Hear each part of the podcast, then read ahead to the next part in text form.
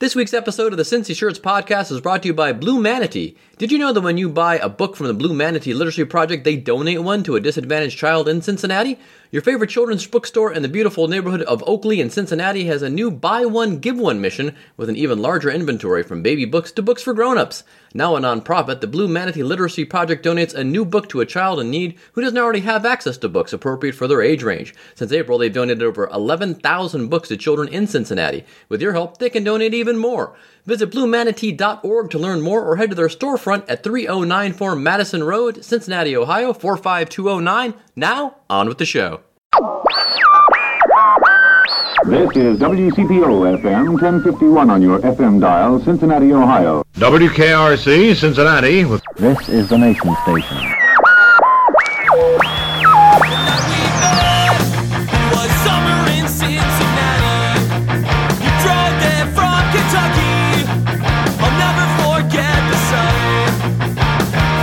Hi again, everyone, and welcome to the Cincy Shirts podcast. It's episode 103. Today on our show, journalist and author Dani McClain. what they say about journalists write the first draft of history, that's absolutely true. And so I remember being in my reporting, my like kind of reporting 101 class in August of 2005 when the hurricane hit.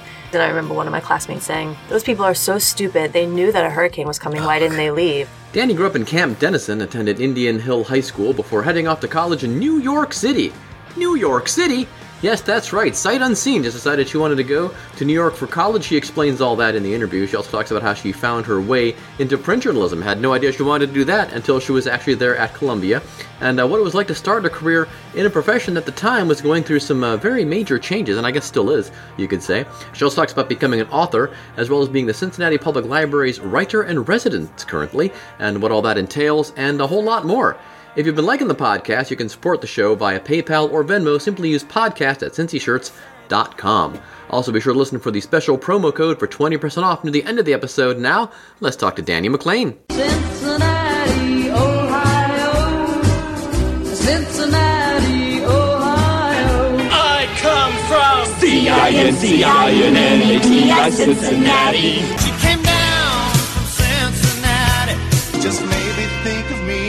Once in a while. I'm at cincyshirts.com in Cincinnati. Dani McClain, thanks for joining us today. Thanks for having me. Uh, so, you came to our attention f- through our friends at the public library because you're the writer in residence there now? Yes, so for the past, I think, six years, the Cincinnati and Hamilton County Public Library has had a writer in residence where they um, invite uh, someone in the community who is a writer or an author to um, basically be the literary ambassador for the library to the community over the co- course of a year. And so that means um, hosting workshops, uh, it means um, hosting office hours where members of the community can come and sit with you uh, at a library branch and talk to you about writing projects that they're working on. okay. Um, they have a podcast that I'll host uh, this year, and you'll see me on the blog. And so it's just a way to bring um, someone. Um, who has a career in writing um, closer to the library community. And I use the word invite, but it's it's an application process. So I applied. Okay. Yeah. Oh, okay, okay.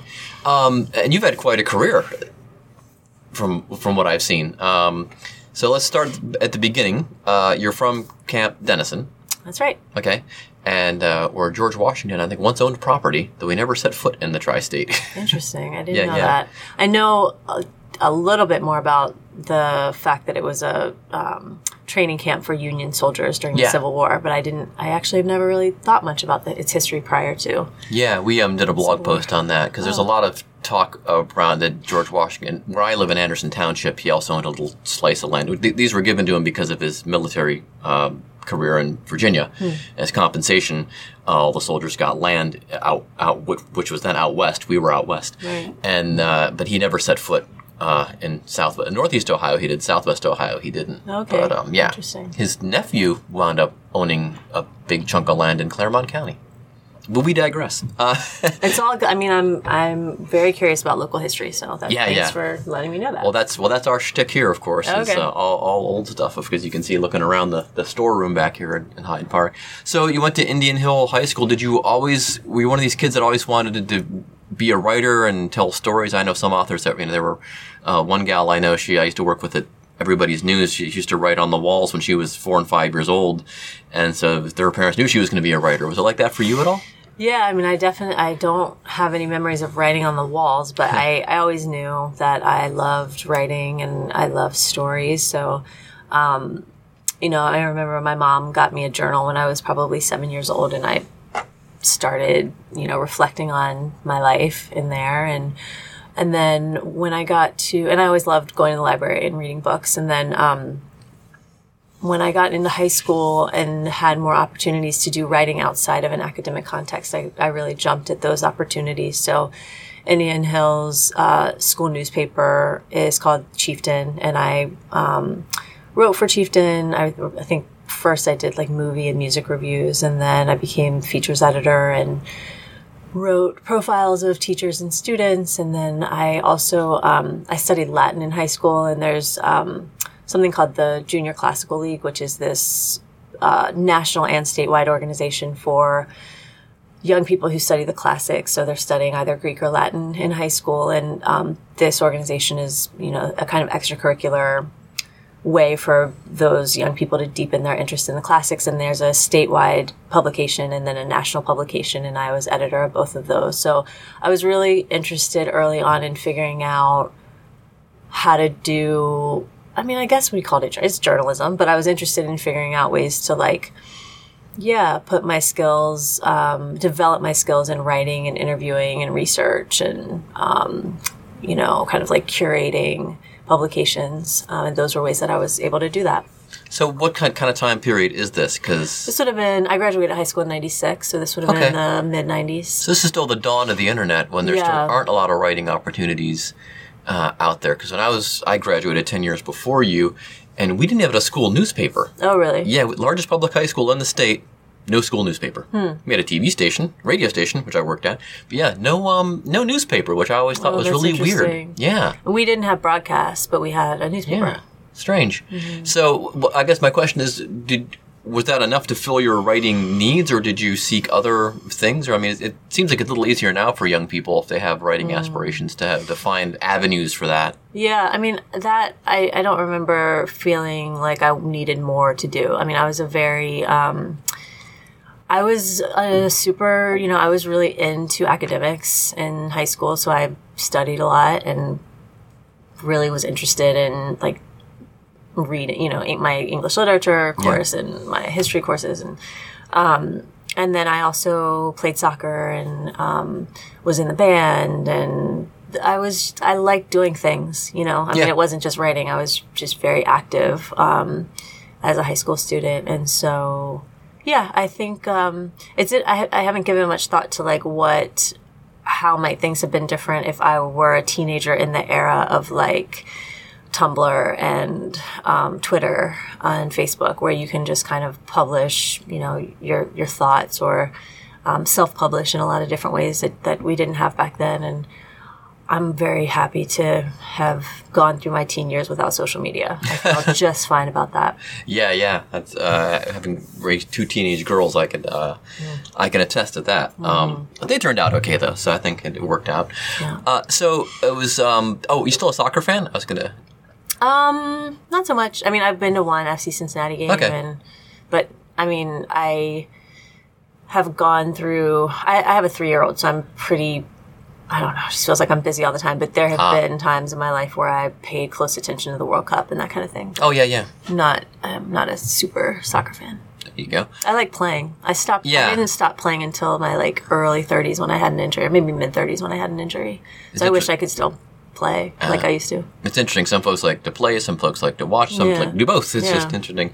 So it was off to college then. How did you decide where you were going to go? You were, were you recruited by because of your academic prowess, or I was recruited, yeah. Um, yeah, I, you know, um, I remember I was so excited to go to college. I really wanted to get away from Cincinnati. I wanted to go have other experiences elsewhere in the country.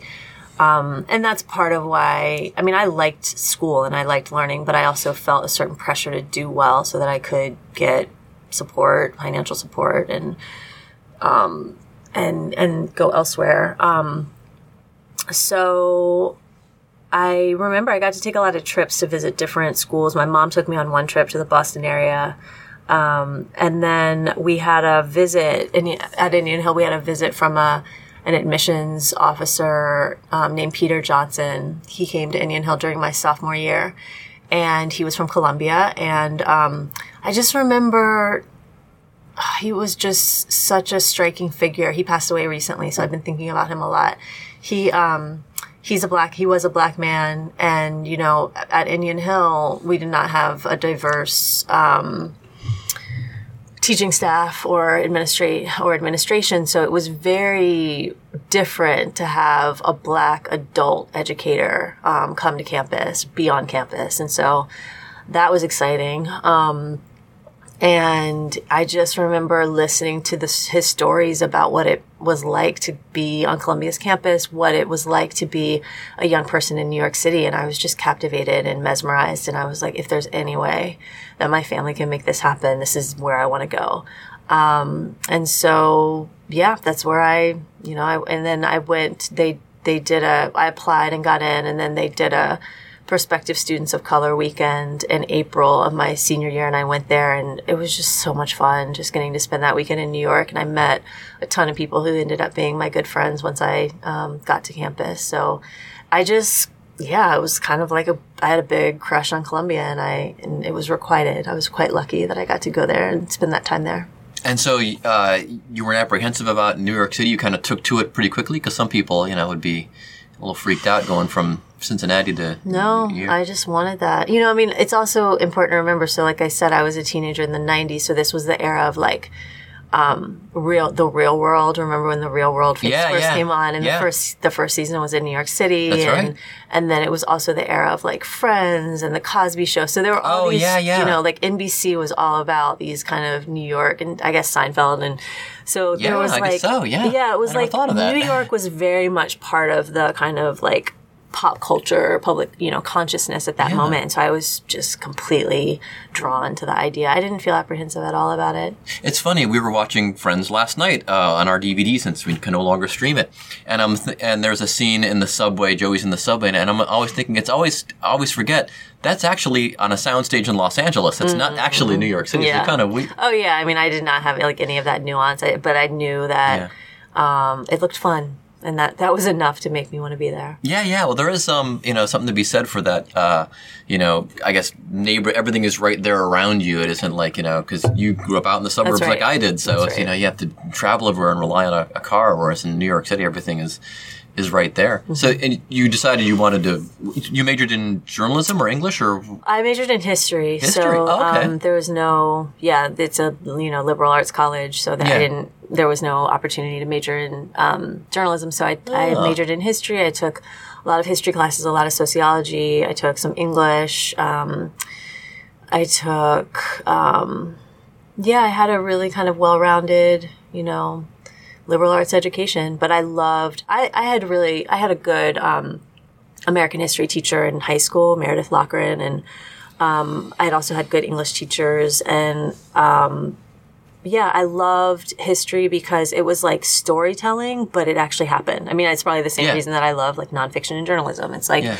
you know, when you have a good teacher and they can sit there and make some 19th century, pol- you know, U.S. political battle come alive in the form of a good story. I just, I, I love that. I love listening to it. I love reading about it. And so becoming a history major was a pretty easy um, choice for me. But I also really loved sociology. I loved theory. I loved like thinking about class and race and gender and having people spell out power dynamics. I felt I had never been exposed to that before and I was really drawn to like let's talk explicitly about these issues that basically dictate how we live our lives and how society functions. So I, I took a lot of sociology as well. what? What's your favorite history focus? What era? What American history? Yeah, so I studied, I focused on US history. I focused on um, 20th century. Um, I was interested in um, the history of Black people in this country, and I was particularly interested in um, the. I did a lot of work on like the Communist Party, like Black Black uh, engagement uh, in the Communist Party in the early 20th century. I was very. There was a book that came out, and I guess probably when I was in college, called Hammer and Hoe by a historian named Robert uh, Robin D.G. Kelley, who is one of my favorites. Um, that was about um, sharecroppers organizing in Alabama, I believe. Um, and there were, yeah, there were just there were some great books that were out at that time about the ways that the Communist Party, the CPUSA, captured the imagination of Black folks who wanted to think about different types of political formations. Um, that address both racial justice and also economic justice. It's funny you bring that up. I was listening to NPR. Was probably NPR yesterday. It might have been might have been BBC. Anyway, uh, someone was talking about how the end of the Civil War till about the 1930s, you wouldn't really know a lot about black folks that, because it, it stops at the end of the Civil War, basically. Then it starts with the migration north. Mm. There really we don't it isn't really discussed a lot about what's going on between the end of the Hmm. 19th century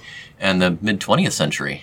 Well, I mean, you had you had this brief period of you know reconstruction where there were opportunities and black folks were running for office and winning and you know building institutions and then you had this you know with the withdrawal of federal troops you had this huge backlash and you know southerners white southerners um, uh, trying to kind of reestablish the racial hierarchy so it was really a period of the entrenchment of Jim Crow and racial terror, basically. Um, so, yeah, I was very lucky. You know, Barbara Fields, um, Eric Foner, um, Winston James, Manning Marable. Like, there were these incredible scholars on Columbia's campus at that time that I had a chance to study with.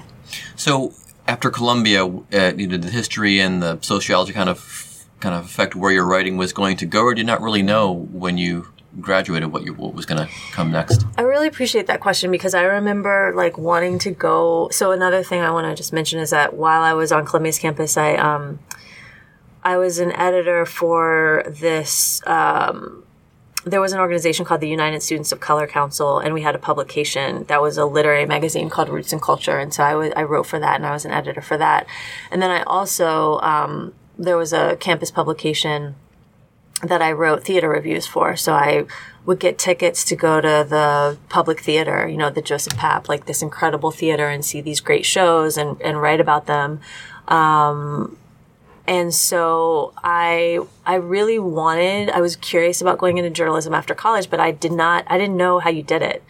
Um, and what I realize now is that it's all about connections. So, you know, it's, so there, there was, I remember there's a guy who I was in college with who got a job at the Daily News fresh out of college. Well, he knew someone who got him a job there. Like that's what it was all about. And I didn't have those kinds of connections. And so, um, I figured that I didn't really know what I was going to do after college. I think our, um, you know, there's like the career services, whatever, re, you know, resources were very geared toward getting people placed in the financial industry.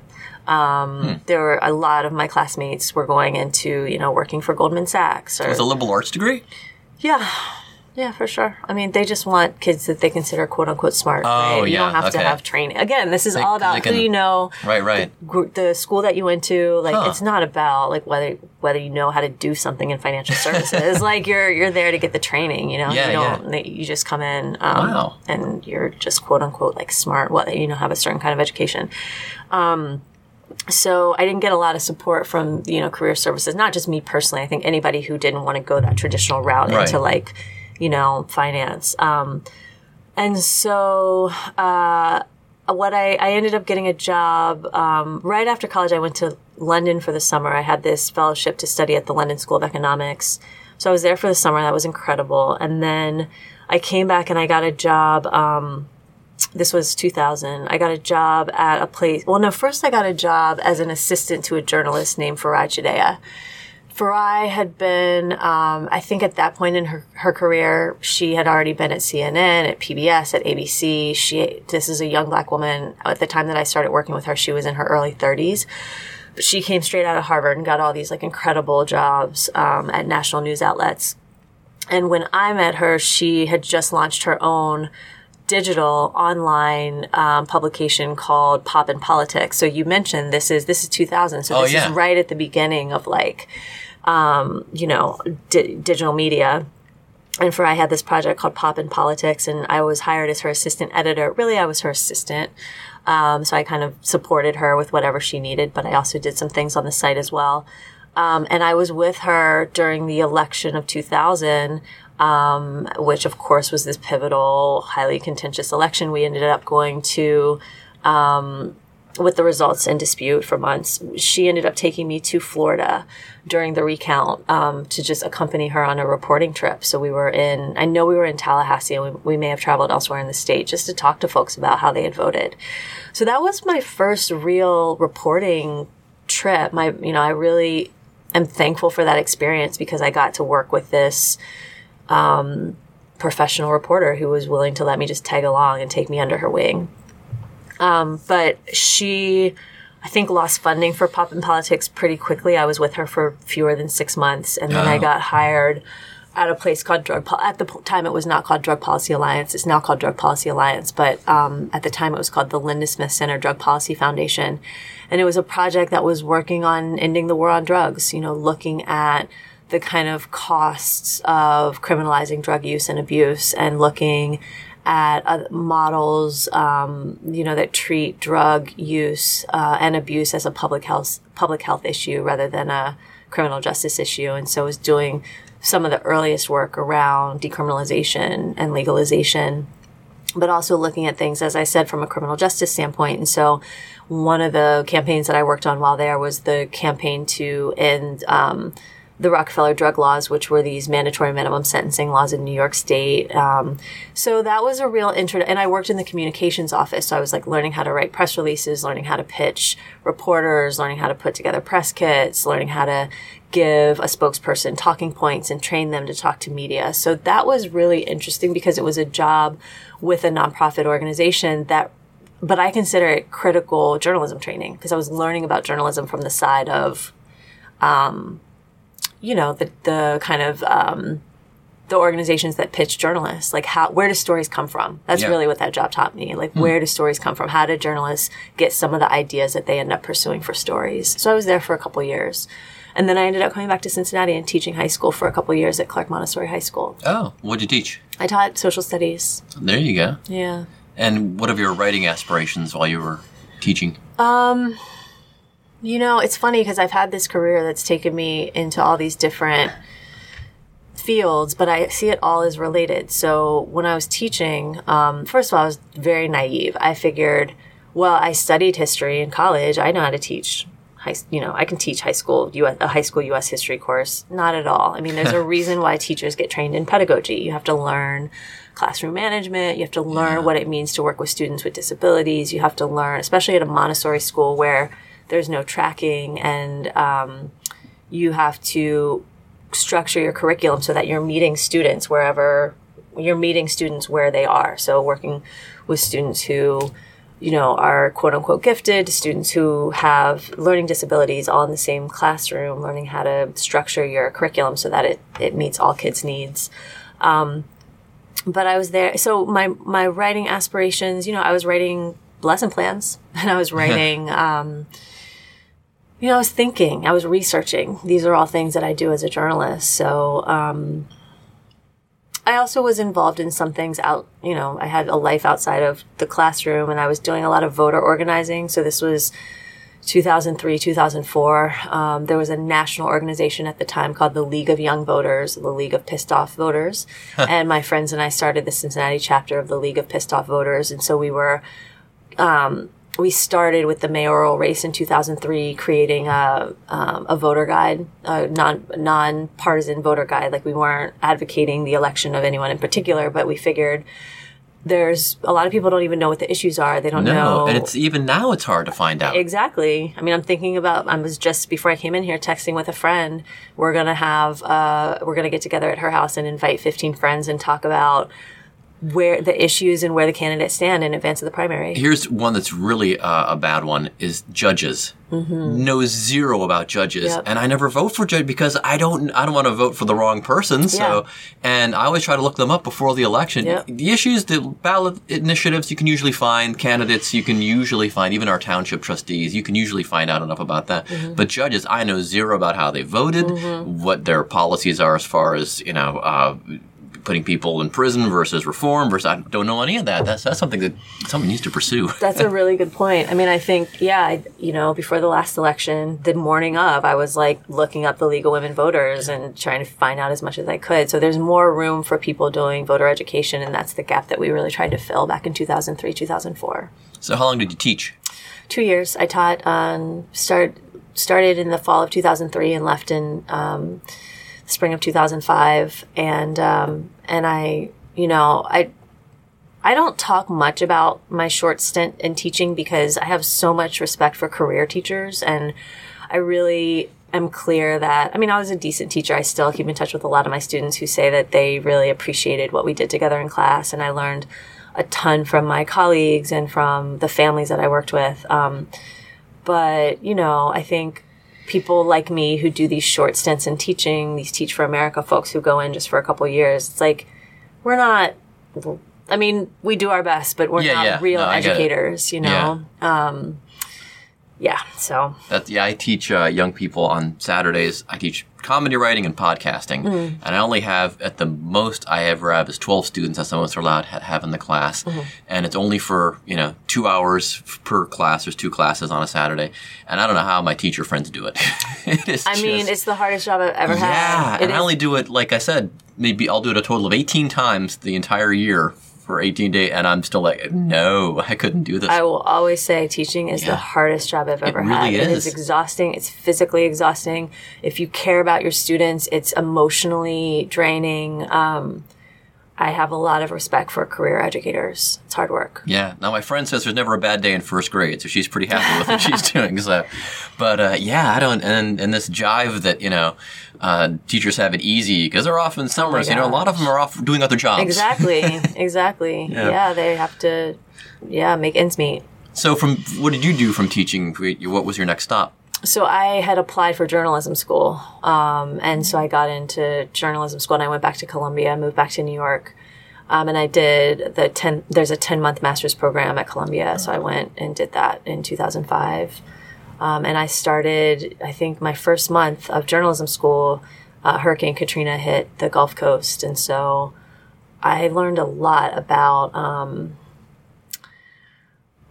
How important journalists are in shaping our understanding of the world. And, you know, what they say about journalists write the first draft of history, that's absolutely true. And so I remember being in my reporting, my like kind of reporting 101 class in August of 2005 when the hurricane hit. And I remember one of my classmates saying, and, and we were like kind of reflecting on the news. And I remember one of my classmates saying, those people are so stupid. They knew that a hurricane was coming. Why didn't they leave? And I was just like, Yeah. oh my God, this person is probably going to be working at the New York Times in five years. Yeah. And this, these are the biases that he's coming yeah, in with. You yeah. Know? Oh, yeah. T- talk radio was on the. I won't name names, but uh, one of the uh, more popular radio personalities here, a local guy, was saying the same thing. He, oh, I'd get, I'd just, I'd start walking, and I'm like, no, you wouldn't, you idiot. Yeah, you'd be Walk doing, to where? You'd be doing exactly. it's a big storm. what those people were doing, which was trying to survive, climbing yeah. up on their roofs, Yeah, trying yeah. to find food, trying to crawl, you know. Um, so it was a real, I'm, I feel thankful, you know, that I was in journalism school at this moment that there was this huge national story and looking at coverage with a real critical eye about how these mostly black people who were in New Orleans were being talked about and how um, how that was how that was covered. Um, but yeah, it was a it was a very tricky time to try to enter the news industry because it was right when basically the bottom started falling out of newspapers. So Yeah. I really wanted to be a print reporter. Um, you could pursue the print track or the radio track or the um, or I guess it was broadcast. They lumped radio and TV together, and I really wanted I wanted to be a writer. You know, that's what I had always wanted, and so I really went knowing that I wanted to get a job in newspapers because back back then that was the path. If you wanted to be a writer, if you wanted to end up writing books, writing for magazines, you got a job at a uh, as big a metro daily paper as you could, and you worked your way up. And so that's what I tried to do. And I, um, I ended up getting two uh, internships right out of journalism school. One at the Milwaukee Journal Sentinel. I was there for three months covering health, and then I went to the Miami Herald, and I was there for three months on the Metro desk. Um, and then I got hired back at the Journal Sentinel, and I was there for two years covering schools. And while I was there, over the course of those two years, there were three buyouts. I saw career reporters, people who had been in that newsroom for 30 years, um, taking buyouts because they're, you know, the, the, the paper couldn't support as big a, as big a reporting staff anymore. So I really entered the field in a moment where the business model no longer worked and there were real questions about how newspapers were going to stay afloat. Did you have any like misgivings at that point, thinking, "Uh oh," because I, mean, I kind of fell into journalism myself, and I yeah, same problem. It's like there are fewer and fewer, you know, opportunities. Yeah, I had a lot of misgivings. I was, um, I mean, on the one hand, there was just the kind of, um, it was just disheartening. So I learned so much from my colleagues, you know, who had been there. I think about people, Mike Julie, who was my editor, Marie Rohde, like these people who had spent their entire careers. These were people who at the time were probably in their fifties, had spent their entire careers at the Journal Sentinel. And whenever I was new to the city, new to the paper, so I had a lot of questions about like, how does this work? You know, what do I need to know about the backstory here in Milwaukee Public Schools? What do I need to know about the mayor's relationship with this and that? And, you know, Eugene Kane, a longtime columnist, these were people who I could go to and who, um, they held this institutional knowledge. And I, saw not not any of the people who I named just then at that point um, took buyouts, but I, I saw these people leaving, and so I thought, what's going to happen to this paper when these people who know so much about the city and politics leave? And then more selfishly, I thought, okay, what am what am how's my career going to work here? Um, so yeah, I, I was, I left after a couple years, um, for a lot of reasons, but one was that it didn't seem to be as straight a shot. Like that story that I had been told about, okay, you go to a major metro and then you get hired by a, you know, like you go from the, just for example, the Milwaukee Journal Sentinel to the Chicago Tribune, and then maybe you catch the attention of an editor at the New York Times. This kind of traditional trajectory didn't seem to be as much, um, the way to go. What was Milwaukee like? Oh, Milwaukee. Man, I mean, one thing I'll say is that being a Cincinnatian, I can, you know, I'm a Midwesterner, right? Living in Milwaukee taught me that the Midwest is more complex than I knew. Um, the Upper Midwest is not the is not Cincinnati. So the Upper Midwest, um, Chicago, Milwaukee is very different. For one thing, it's way colder. I never got used to the, I never got used to the climate. Like I was just too cold. It's winter from October through April. Yep. It's probably changing with climate change. It's probably a little warmer now, but, um, yeah, I just felt way too cold all the time. I felt like I was always digging my car out from a snowbank and like skidding on some icy road. Um, Milwaukee's very segregated. Yep. Um, I mean, Cincinnati segregated too, but it was, I think, I felt like the segregation was even more pronounced. Um, it's, it's a, it's a, it's a city where, like Cincinnati, you know, you, if you're not from there, it takes a while to get a feel for who's who and, Yeah. you know, how power works and all that um, it was a great place to get my reporting chops and i learned i met a lot of great people and i have fond memories but um, ultimately it was too cold So really, the the polar opposite. Excuse the sort of pun. Miami. yeah How- how is how different was Miami? You know, Yeah, a, Miami a was- diverse yeah metropolitan, yeah cosmopolitan area, if you will, versus you know old Milwaukee and yeah i mean it's interesting because i preferred my milwaukee to miami actually like Oh. thinking about where i wanted my my career in reporting to start i i was more drawn to milwaukee miami was um I think it's very it's a very complex, complicated place. Like especially as someone who didn't speak Spanish, that's why I felt like that wasn't the right place for me to be. Um, as someone who did not speak Spanish, I was at a disadvantage. Um, s- I also felt like it was a great challenge though. I remember I was there was a Haitian there was a what was the story? There was a Haitian political leader. No, there was a there was a Haitian American pol- politician in Florida whose brother had been a bigwig in Haiti, and the brother died or was killed, and the funeral was in Haiti. And I'm sorry, the funeral was there in Miami, and I got sent to cover the funeral.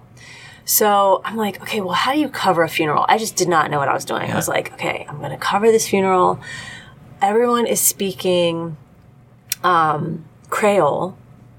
I don't really understand what's going on. Um, and I remember approaching the the brother who was this Haitian American political lead- leader in Florida, and like I approached him and his his wife in the receiving line, and I'm like kind of trying to interview him. It was very disrespectful and like I had no idea what I was doing. And then I get back to the newsroom and I have to try to piece a story together. And I had French. I studied French in junior high and high schools. And and so my French was decent, so I was like able to pick up some things. Oh, okay, yeah. You know, it was just like and so I remember taking my notes back to the newsroom and sitting with this editor and like we just had to figure it out. And it's like placing calls to Haiti and using my broken French to try to communicate. So it was that was the challenge of being in Miami. Like really being an outsider is just like this Midwesterner, you Yeah. know, only an English speaker thrown into this very international city where I had to figure things out. Um, that was, I, it was good for my reporting.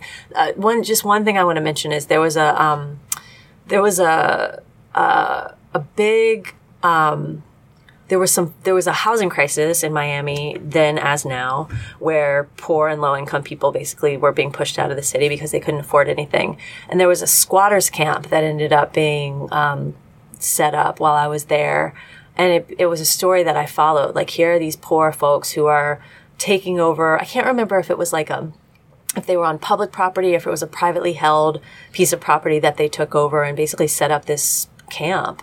So that was a story that was interesting that I followed while I was there, and then it ended up becoming this kind of front page story in the in the subsequent years after I left. Um, But it was, yeah, it was. You know, I just like I don't think a lot back on those that time, but I'm so glad that I was a newspaper reporter. I'm so glad that I had to go learn how to um, work a beat and hit the streets, not just sit on your phone and or on the internet and figure things out, but like go to a place, ask a lot of questions, have no idea what you're doing, depend on the kindness of like, you know, your sources to walk you through something. I think about p- young people, or not even young people, but people who are getting into journalism today when so much of it is online. Yeah. And you're basically just like sitting with your laptop Yeah. in your house trying to figure things out.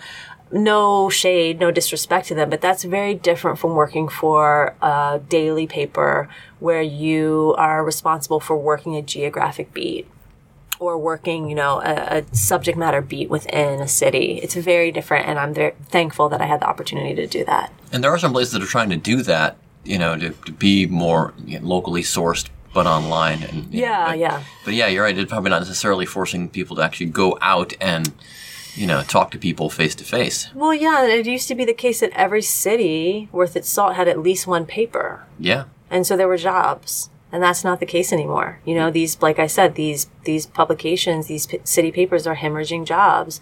We used to have the post and the inquirer. We used to have you know or everybody's news city beat. Like even in a mid-sized city like cincinnati there were journalism jobs. Yeah. and we just don't have that anymore. Yeah, and as you're saying, it, it certainly uh, affects the, the the career path of people. But on the other end of it, it's also affecting the readership. Oh, people don't really understand, For sure. You know, they think, well, if I don't read the newspaper, what does it matter? But there's, you know, there's, and we had discussed. Mike Breen, the music editor of City Beat, was in here. We were discussing, you know, it's it's weird that even though the website gets way more hits, people still want to see a hard copy. Like my my friend, my co- comedian I just interviewed, he's asking, "Oh, I sent him the link for it in the email, and that's all. It's the first thing shows up in the email from City Beat. Go see Murray Valeriano, and very funny, folks. Recommended. uh, and, and he's like, "Oh, is this in the print one too?" And I'm like, "Yeah, it should be at the club too, because p- there's that permanence to print. Yeah. That it doesn't go away. So even if you hear a story on Fox 19 or Channel 5 about a politician, it might leave your conscience. yeah, but if it's sitting on the paper and That's it's right. sitting on your coffee table, I mean, is that really the? I think the that that's missing? right, and I think that you're absolutely right. We don't talk enough about the effect of the shrinking media landscape on the on just like the audience, right? Readers. Um, I want to know what's happening in my school board. I want to know what's happening in city council. I there needs to be someone whose job it is to go sit on the sit in, in on those meetings every time they happen and ask the hard questions and follow up with these public officials. And that's the real problem with these shrinking newsrooms is like who's keeping an eye? Like where the public watchdog function falls by the wayside and we have no idea what's going on and it's incredibly dangerous for democracy And weirdly, there's an inherent mistrust in stuff online, even though that's where people go to get all their news, and then they turn around and they don't trust it. yeah, yeah. Which is yeah. Just, so was what was first Miami or Milwaukee or so I, I had a I had an intern. I was very lucky. You know, I got two intern two internships coming right out of journalism school. So I went, spent that summer three months in the, uh, in Milwaukee, and then I spent that fall of 2006 three months in Miami, and I, by then I had gotten hired back at Milwaukee. Okay. So I left Miami and went back to take the full time job at, at in Milwaukee. So was that career trajectory kind of back on path, working for the big daily, and then kind of trying to move up? Is that what you? Were Yeah. Okay. No, I did. Yeah. I mean, I, I did that and I, um, you know, I did an investigative piece while I was at the Journal Sentinel that resulted in basically the whole like financial department for the Racine Public Schools getting fired. And it was like this huge public oversight crisis. Yeah. Um, so I, again, I learned a ton. And then, um, but then, you know, I will say that what, what was always a challenge for me was the way that we talk it do, it's not it's even lessened now but back then like the way that we talk about objectivity was a challenge for me like i just don't think it's true that people don't have not opinions but an orientation Yeah. so even to say like i'm apolitical well or or like i don't have any opinions on this I just saw a lot of people using objectivity as a shield for really conservatism. Like, really, they were for the status quo. And really, they were in favor of, like, um, yeah, the status quo and the more conservative stance. But that kind of like feigning ignorance about these issues made them appear to be objective, trustworthy journalists. Whereas anyone like me who had done voter organizing or who had worked for a nonprofit that looked at the drug war from a critical lens or who had um, taught an African American studies course at a public school in Cincinnati, like I was seen as suspect.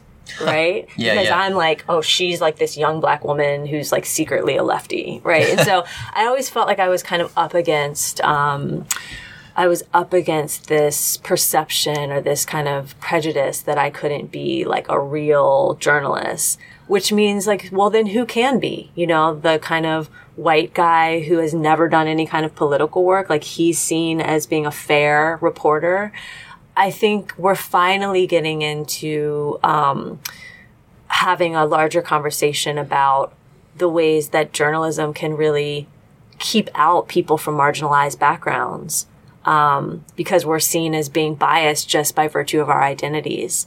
But at the time, that felt like a kind a conversation that wasn't really happening, and it felt like a reason why I was never going to be able to be my full self in journalism. Uh-huh. Yeah, because that's been a, a controversy for, for years. Is you know this this jive they try to run by us. Oh, it's uh, uh, you know we tell both sides of the story. Well, maybe there isn't both sides. Maybe one maybe one side is BS. you know, maybe There's- there's more than one side of the story. There's but, that. and lot and people are uh, you know the I guess the people consuming the news are are re- ready to buy into that very easily. It seems. Yeah. I mean, I am, I mean, what I learned in doing, you know, newspaper reporting is like, I will never be afraid to talk to anybody. You know what I mean? I mean, I, you have to listen to the other side to determine whether or not it's BS, right? Yeah. Like you have to And- hear yeah. those folks out and hear the perspective and like ask them hard questions and all that. Um, and so that was the the benefit of doing newspaper journalism is like I think there are some people who um, completely write off conservative perspectives, and I don't think that that's right. Um, but I was more interested in going deep. I was more interested in like solutions journalism. I was more interested in going deep into okay, if we can agree on this general set of facts, then how can we go deeper here? Yeah. Right. But when you're now, we're like so divided in terms of even the facts that people believe. Right. Yeah. I mean, people are like living in completely separate realities in terms of what they think is real, you know, that's happening in, um, in our world and in the government. That's hard to create meaning, to make meaning when people are living in these parallel universes. Yeah. So I think for a lot of reasons, it was um, I was interested in doing something outside of newspaper journalism, and that's when I took a job at a place called Color of Change, which is a civil rights organization. Um, at the time, was based in Oakland, California, and I moved to Oh. Oakland to take that job. How is Oakland? Love it, miss it all the time. Oh, okay. Miss it all the yeah, the the Bay Area is also it's um, uh, pretty diverse, in, not only socially but just in terms of like the whole area, like you know, environmentally Hmm. and, and everything. Uh, how long were you there? Seven years. Seven years. Wow. Hmm. And you'd you'd go back? Let's see. Would I go back?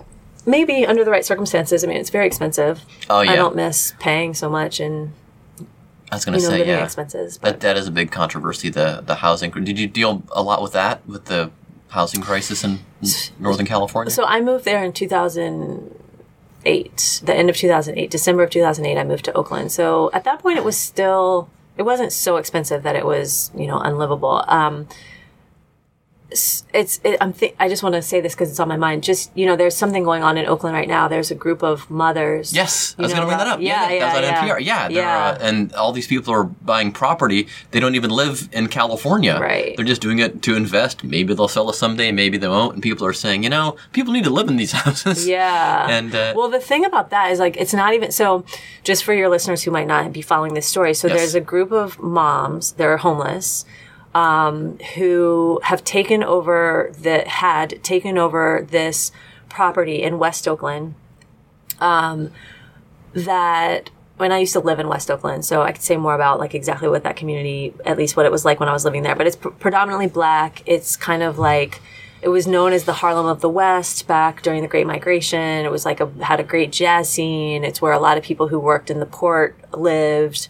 Um, so these moms, they're all black. I believe they're all black. The spokespeople are definitely black moms. Um, they might, there might have been some other moms of color in the mix, but they took over this house that was owned by um, a pri- like a corporation, right? So it's not just like an absentee landlord, like an individual person owns this house. This is a um, a home that's owned by Wedgewood, which is a um, investment company, um, Yep. and the house had sat yank.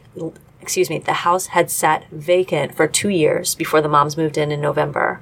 They moved their kids in. They, you know, bought furniture. They made it a home. They had a Christmas tree. A lot of the kids were saying like, "We haven't had a Christmas in so long. Like, we got to decorate this tree together." Um, and they were evicted. Was it earlier this week or They were trying to evict them. I think the decision, the last I heard, the decision was still going to come down as to whether they would be evicted. So they were legally evicted. That decision came down. okay. And then the sheriffs came and forcibly removed them from the house earlier this week. okay.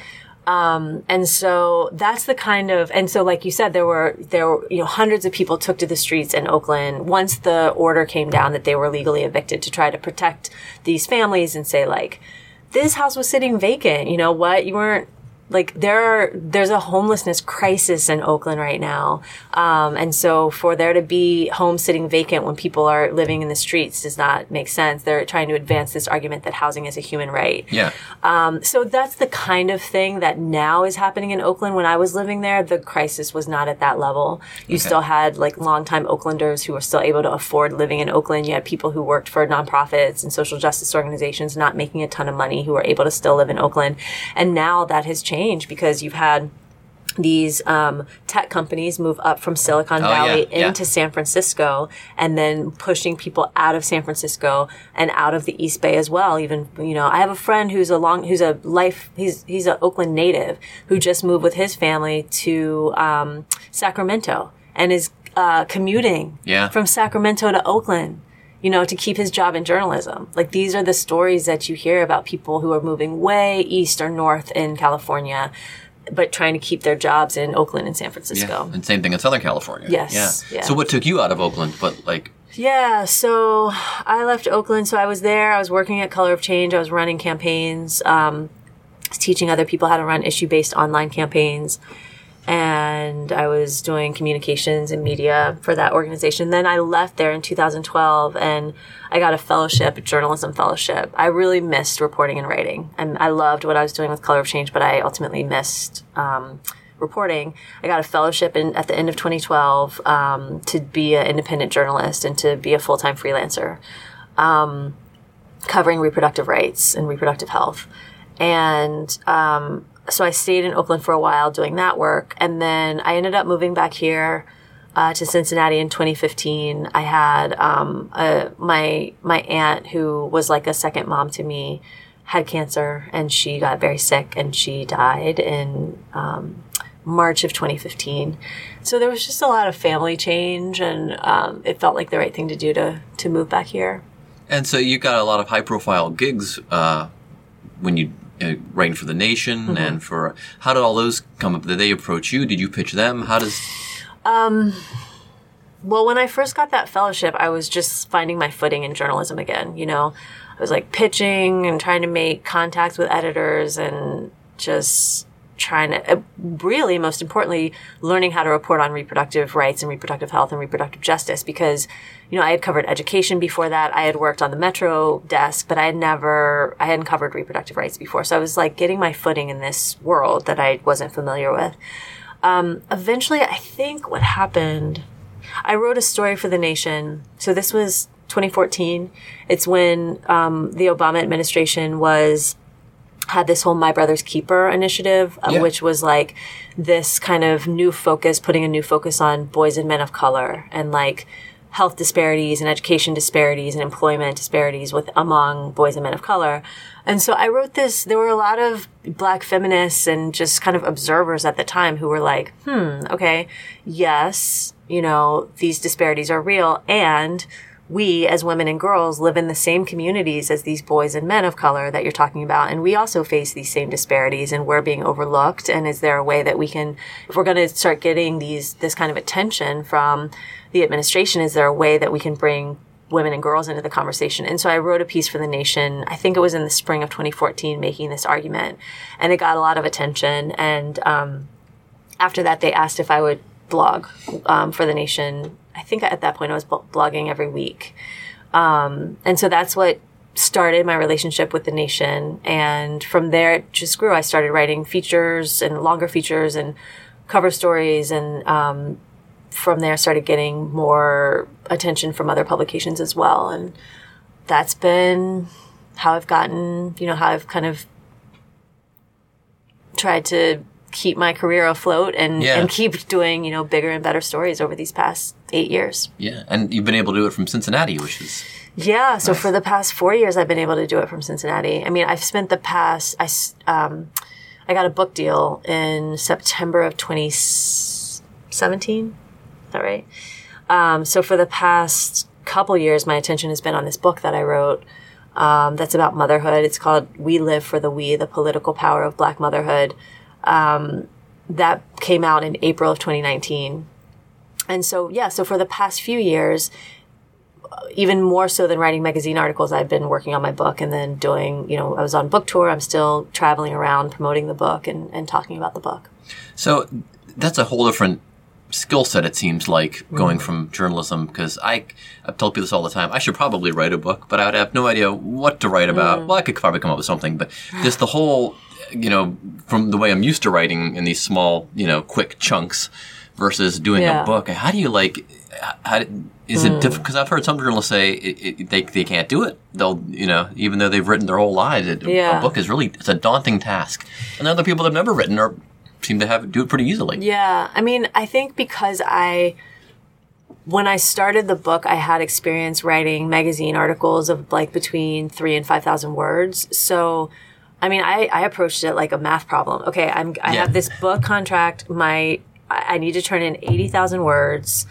how do I break those 80,000 words into chunks that feel manageable? And so I was just like, okay, so how can I approach this? So I'm basically writing a series of like, it ended up being my chapters. My, the book is nine chapters of about 7,000 words. Um, so I came in under 80,000, but, um, yeah, it's, I made, I had to make it manageable for myself. And that, that felt like I was like, I can do this. Like I can write, uh, I can write um, an essay or like a reported article of about this length, and that's how I approached it. I thought about the book is about parenting, and I had you know the, the basically the idea behind the book is um, I was I was pregnant with my first child, and I had all these questions about how to raise her. Um, I some of those questions I could take to my mom or you know people I know but some of them were really about they were more political questions. Like how do i bring my political values into my family life? How do i bring and i think particularly in this age of like black lives matter i had also spent a significant chunk of time covering black lives matter organizing. So particularly in this era of black lives matter and me too how do i raise a black girl child at this moment where we have all these questions about power and um, self determination.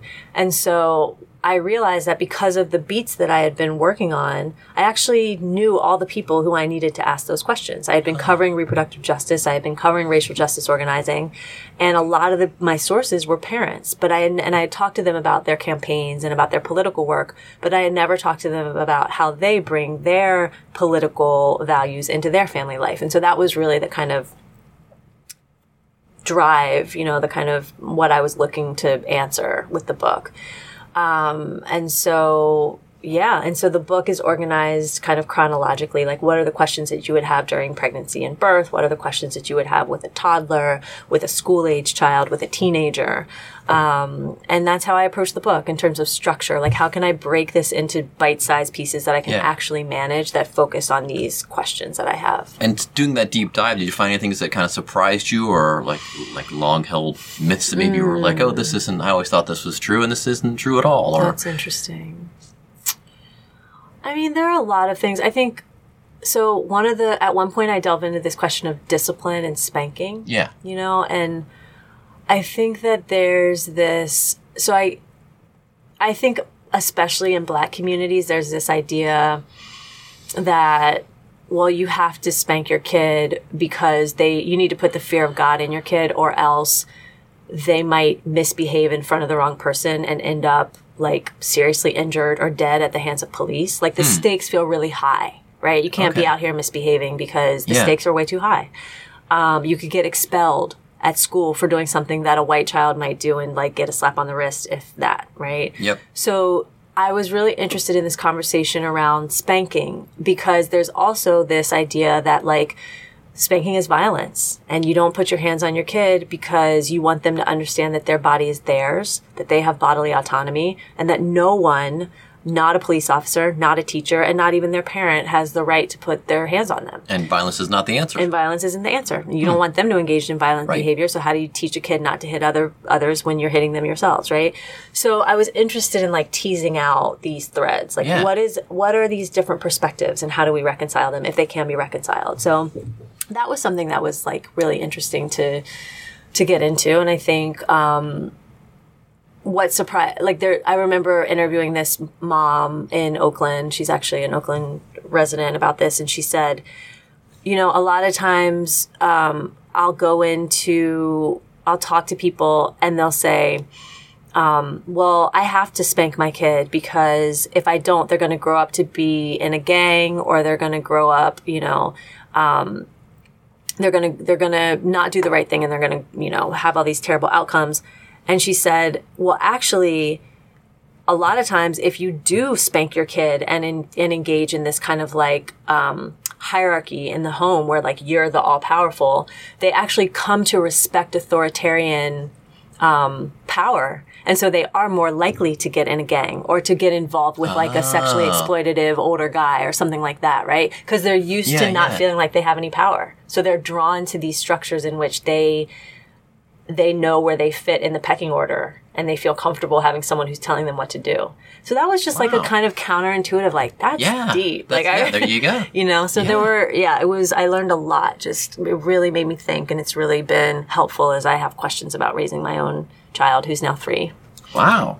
So you're still doing writing for other uh, places while you're doing the writer in residence? Yeah. Okay. Yeah. So at the end of last year, I had a piece in The Atlantic. I had a piece in Self magazine, which is a Condé Nast publication, which no longer comes out in its print form, but it's online. And they're doing this great series on the Black maternal health crisis. Black women are three to four times more likely than white women to die from pregnancy or childbirth related complications. And I've been writing a lot about that. Um, I had a piece in The Nation about abortion rights in Ohio. Um, so yeah, I'm still writing uh, as much as possible. Cool. Wow. We, we've we're already at an hour here. Look at that. It just flew right by. Oh, yeah? yeah. Um, so where can folks? Uh, the name of the book is The name of the book is We Live for the We, the political power of black motherhood. can be found in all the usual places. Your local library, um, Joseph Beth, um, Downbound Books, uh, Smith and Hannon, any of our local bookstores. Um, and you can also find me on Twitter at Dr. McClain. I'm not a doctor, although it reads like Dr. McClain. Those are my initials. I'm on Instagram at Dani underscore McClain. And also, you know, we're going to be rolling out the schedule for my writer in residence. Um, That was my next question. yeah, so I'm going to be, I can't wait. We're doing um, writing workshops at different branches. Um, I'll be hosting a podcast you for the go. library called uh, Inside the Writer's Head. So just keep an eye on Mm-hmm. the on the library's website to uh, get a feel for when I'll be doing those events. Okay, and uh, I noticed when you go to the library's website, your picture pops up as one of the things they're promoting, Mm. so people can find that. Uh, there we go. They, my laptop went to sleep. It's fine. Um, but they, they can, if you go to the library website, which I do often, your picture pops right Oh, up, and so you can find more information about the writer in residence program and what that would all entail. And That's great. Oh, awesome. Terrific. Okay, so the last order of business, um, you have been listened to many episodes of the podcast. We invite our guest to pick a word, and they can use this word or phrase to take 20% off their next purchase at Cincy Shirts. Oh. Either the online store or uh, in our brick and mortar stores. So if you wanted to choose a word or a phrase for the listeners to use, what would that be? Um, let's say community. Community, very good. All right, use community uh, at oldschoolshirts.com, cincyshirts.com, or in the stores, Cincy Shirts in Loveland, Hyde Park, and over the Rhine, and take 20% off uh, your order there. Uh, look for Dani McClain, all the places you said to look for her, and uh, thanks for doing this. Thanks for taking the time. We appreciate it. Thanks so much for having me. It's been a pleasure. Come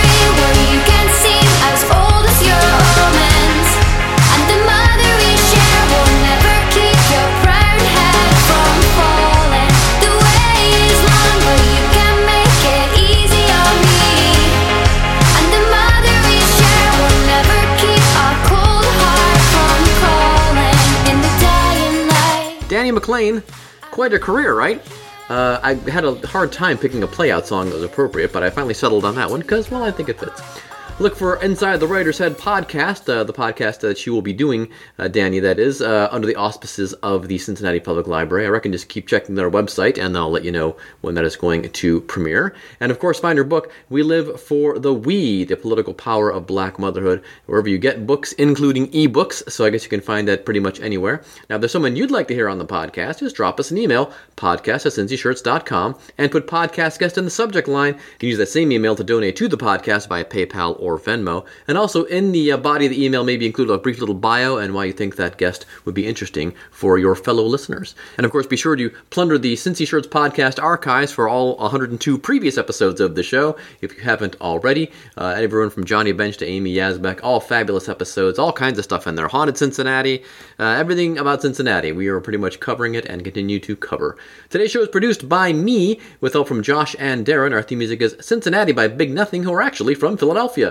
You can find all of their music at iTunes, Spotify, or wherever else you get your music. Find vintage tees from great places like Boston, Phoenix, Pittsburgh, Cleveland, Louisville, Seattle, Philadelphia, and more at oldschoolshirts.com. We have a lot of fun sports teams, uh, old hockey teams, old basketball teams, shopping centers, radio stations, things like that. It's like Cincy shirts, but for those towns. If you know somebody out of town you'd like to buy a Cincy uh, shirts like shirt for, why do check out oldschoolshirts.com. And you can use the promo code from today's episode. Again, that promo code is community, all lowercase, all uppercase, either one works.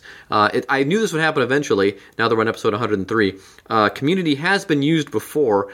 I don't know if it was used in relation to a podcast. I checked the dates. It doesn't look like it looks like we used it for uh, a, pre- a previous promo, perhaps with the Reds Community Fund. But anyway, for the next seven days uh, from the dropping of this episode, uh, it will be community. Use that to take 20% off your entire CincyShirts.com or OldSchoolShirts.com order. Or you can walk into one of our physical, or as we say, brick and mortar stores in Over the Rhine, Hyde Park, or Loveland and say community, and you will get 20% off your order there. So follow our social channels Facebook, Instagram, Twitter, and Snapchat for the latest Cincy Shirts news. Give us a good review wherever you get the podcast from, and as always, download or stream us next time. Bye.